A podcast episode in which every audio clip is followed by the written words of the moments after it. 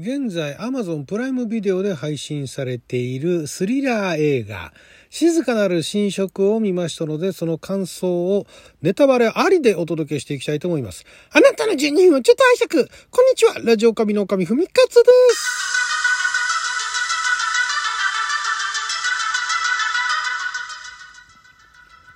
えー、昨日ネタバレなしの感想をお届けしておりますが今回もうねやっぱりねこれはちょっとネタバレありで、えー、とりあえずあのトーク残しとこうと 思いましてですねもういきなりネタバレします。この作品はスリラー映画です。ということでもうネタバレ聞きたくない人あるいはもうこの映画最初から見るつもりがないという方はこのまま聞いていただければと思いますが、えー、これ予告を見て気になってんだよ、えー、言わないでくれよ。っていう方は、えー、見終わった後このトークを聞いていただければと思います。このね予告でねえー、私も今あの Amazon レビューちょこっとだけ見たんですが、やっぱり同じようにね、予告で、予告とかあとまあ見始めて、え、これはまた新しい SF 映画が来る？と思って、楽しみにして、もう引っ張りすぎだろう？みたいな。最後、そこまで引っ張るんかい？みたいなね、いうところでお怒りになってる方がちらほら見受けられまして、その気持ちとてもよくわかります。私は別に怒りはしなかったですが、ちょっとそれは、やられちゃったな、みたいな、してやられたな、てへ、みたいな。もうね、予告でね、完全にね、新しいタイプのボディスナッチャー系がね、来るのかと思ってもうワクワクしてたんですよ。で、しかも、その、主演を演じてるのが、何でしょう。えっ、と、パキスタン系のイギリス俳優さんですね。えリズ・アーメッドさんですとか、あとはもう演技力に定評のある、まあ、あの、夕食系のね、オクタビア・スペンサーさん。夕食系っていうのもどうかと思いますけども、ね、好きな女優さんですよ。そして子役も素晴らしい。ね、もう演技力もあって、で雰囲気のある映画だと。ね、最近のあの、何ですか、あの、ジェンダー系だとか、あの、あとなんだ、えー、あの、夕食人種系だとか、そういったようなね、ところも全部もクリアして、で、やってるなと。だから今風の、ね、えー、この、そういう制約の中で、制約っていうのか、まあそういう表現の中で、で、またこういうなんか SF 映画やってくれるのかと。だからまああの長野ね、あの監督、えー、ちょっと名前ど忘れしましたけど、第9惑星のね、あの監督みたいなね、そんな感じでスナッチャー系、ボディスナッチャー系ね、やってくれるのかと思って、もう楽しみにしてたんですよ。そしたらもうね、それ妄想でしたっていうね。それって、この前あのドラマの感想でも言いましたけども、これもね、それを言うとネタバレになるから何のドラマか言いませんけれども、そのね、妄想をね、映像で見せられるとね、で、しかもこのね、やらしいのがね、実際にその冒頭でね、あの虫の映像が出てくるじゃないですか。ね、あのご覧になった方向けにお話しますけれども、で、あれでね、あのイントロで見ると、もうボディスナッチャーとかのなんかイントロっぽいじゃないですか。ね、まあ、あとはまあ、なんでしょう。えちょっと違うけど、あの、まあ、隕石が起こってくるあたりは優勢からの物体 X とかね。なんかそういう感じで思っちゃうじゃないですか。ね。でもあれは単に、ね、その、虫ってこうやって 生まれるんだよ、みたいな、そういう映像だって言われりゃそれまでだし、それを、そこまで頭の中で、で、隕石や隕石でパーンって入ってきたと。あの、隕石もどこまで本当かわかんないけど、まあ、仮に隕石は本当だったとしても、その、だから言うならば陰謀説の人たちですよね。言っちゃうの。なんかあの、空に白い一本のね、飛行機雲みたいなのがあったら、あれはケモトレイルだ、みたいなね、こと言っちゃうようなノリで、で、まあ、戦争行って帰ってきて、もう精神的に疲弊した上に、職についてもうまくいかなくて、で、奥さんに見限られて、で、離婚して子供も親権も奪われちゃってみたいなね。もうあの、ドツボにはまったあの人が、えー、なんかあの、犯罪、犯罪っていうか、まあ、あの、上官に対して、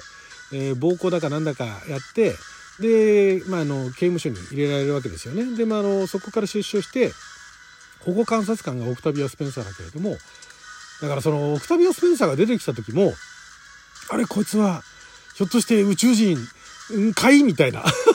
あるいは全くそういうの知らないで、で、あの、かたくなに、その彼は、ね、あの、精神を疲弊して病んでしまった、その妄想の激し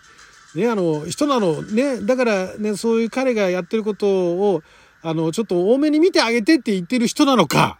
まあ実際そういう人だったんですけども、で、そこでまさかね、その、てっきりだからそのなんか虫が入ったみたいな感じの表現見せるわけじゃないですか。だから実際虫に食われるとああいう感じになるかもしれないしであとあの壁から出てきた虫なんかも実際になんかあのちゃんとあのそういう処理をしてないと虫がああやって壁からね出てくるかもしれないっていうのはあるかもしれないですよ。いわゆるそのそんなにあの高級住宅ではないそういうなんかね人たちが住んでるところだったらあれだけ虫がいてもおかしくないかもしれない。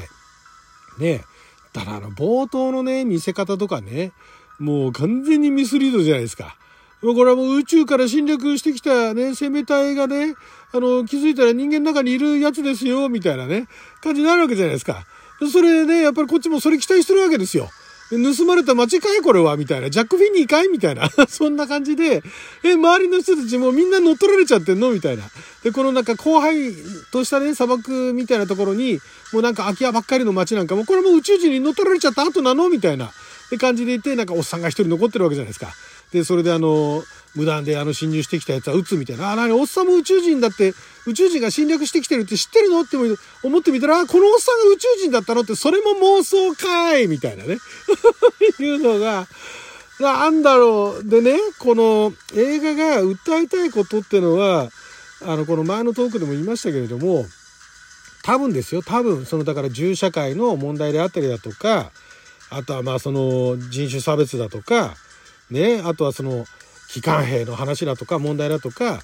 であとはその妄想が著しい。だからそういう陰謀論もただなんかあの不安になって陰謀論言ってるぐらいだったらいいんだけれども本気でそれを信じていてでも精神が病んでいると。精神が病んでしまったがゆえの陰謀論者になってしまったと。でも、えー、陰謀論を話してる時以外はとてもいい人だと、ね、あの子供思いのね家族愛のある愛のある人なんだけれどもたまたまそのなんかあの妄想が激しくなっちゃって精神病んじゃってでそういうなんか陰謀論も信じてしまったみたいな人たちっていうのをどうすれば助けられるのっていうねそういう人たちを、ね、陰謀論者だって言って糾弾するだけでいいのかって違うだろうと。家族は助け助けてあげられるのは家族だけなんだよと。家族はだから彼らの言うことをね、えー、心の底では信じてないかもしれないけれども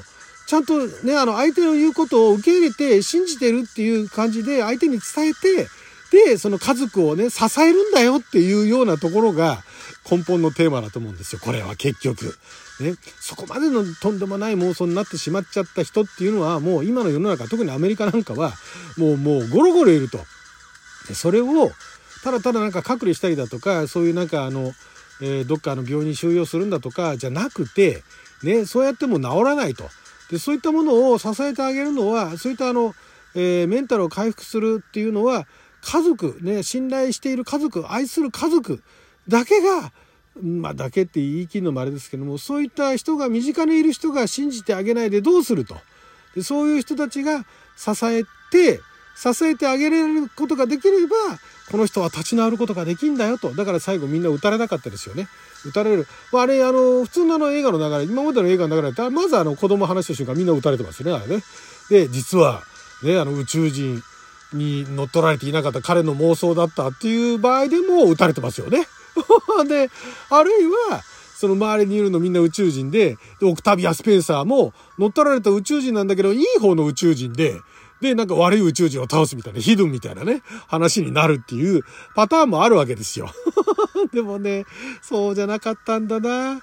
だからなんかすごい SF でね、また新しい SF を Amazon に入ってたら見られるのかわーいと思って、楽しみにしていたこの気持ちを返してって思いたいんですけども、まあだから映画のね、作品自体は、まああの、そういうのを利用してね、えー、まあだから、あれはだからそのあからさまに陰謀論者だとか精神を病んでしまった人っていうのをすごいあのやばい人だとかとんでもないあのもう救いようがないえ見てる人が同情しようがないキャラっていうのにギリギリ仕立てないんですよね。あのやってることやばいしでこれどっちが本当なのかわからない。これ SF 映画なのかな？みたいなね いう感じで見てたらあれこれ本当に宇宙人なのかな？と思いながらで息子に対しては本当に愛してるっていうのがすごいわかるからいろいろあって離婚しちゃったんだろうけどもね、その新しい旦那の前でね、えー、あんなことやられた日にはね、それはやっぱり嫌でしょうと。だから、その、リズ・アーメッドさんの、あの、ひょうひょうとした演技、なかなか見事でしたよね。他の役とか全然違いますからね。ひょうひょうとしてでなんとか自分をしっかり保とうとしているお父さんというところに共感を持たせてで実は妄想でしたと。ね、すごいなんかあのやばい風に思ってましたと。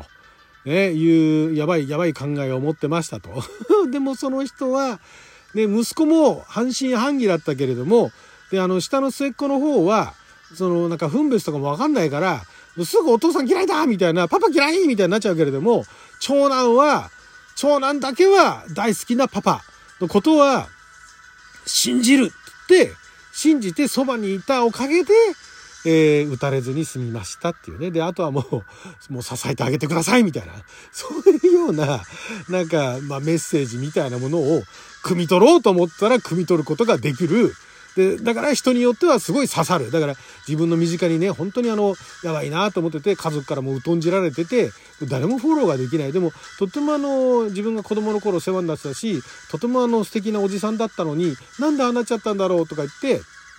でも結局支えてあげられるのは一番身近な身近にいるその家族だったり親戚なんだよっていうところを思ってそうだやっぱり私が近くにいなきゃダメなんだそばにいなきゃダメなんだ支えようみたいなね。そういう一部の人にはすごい刺さる作品だと思います。でもそうじゃないね、S、特に SF ファンね。SF 映画好きのねあの人はねちょっとねああ いい話なんだけど、あー、みたいなね、感じになったと思います。ね、傷を舐め合いましょう。SF ファンの皆さん。はい、ということで、12分間の貴重なお時間いただきありがとうございました。それじゃあまた。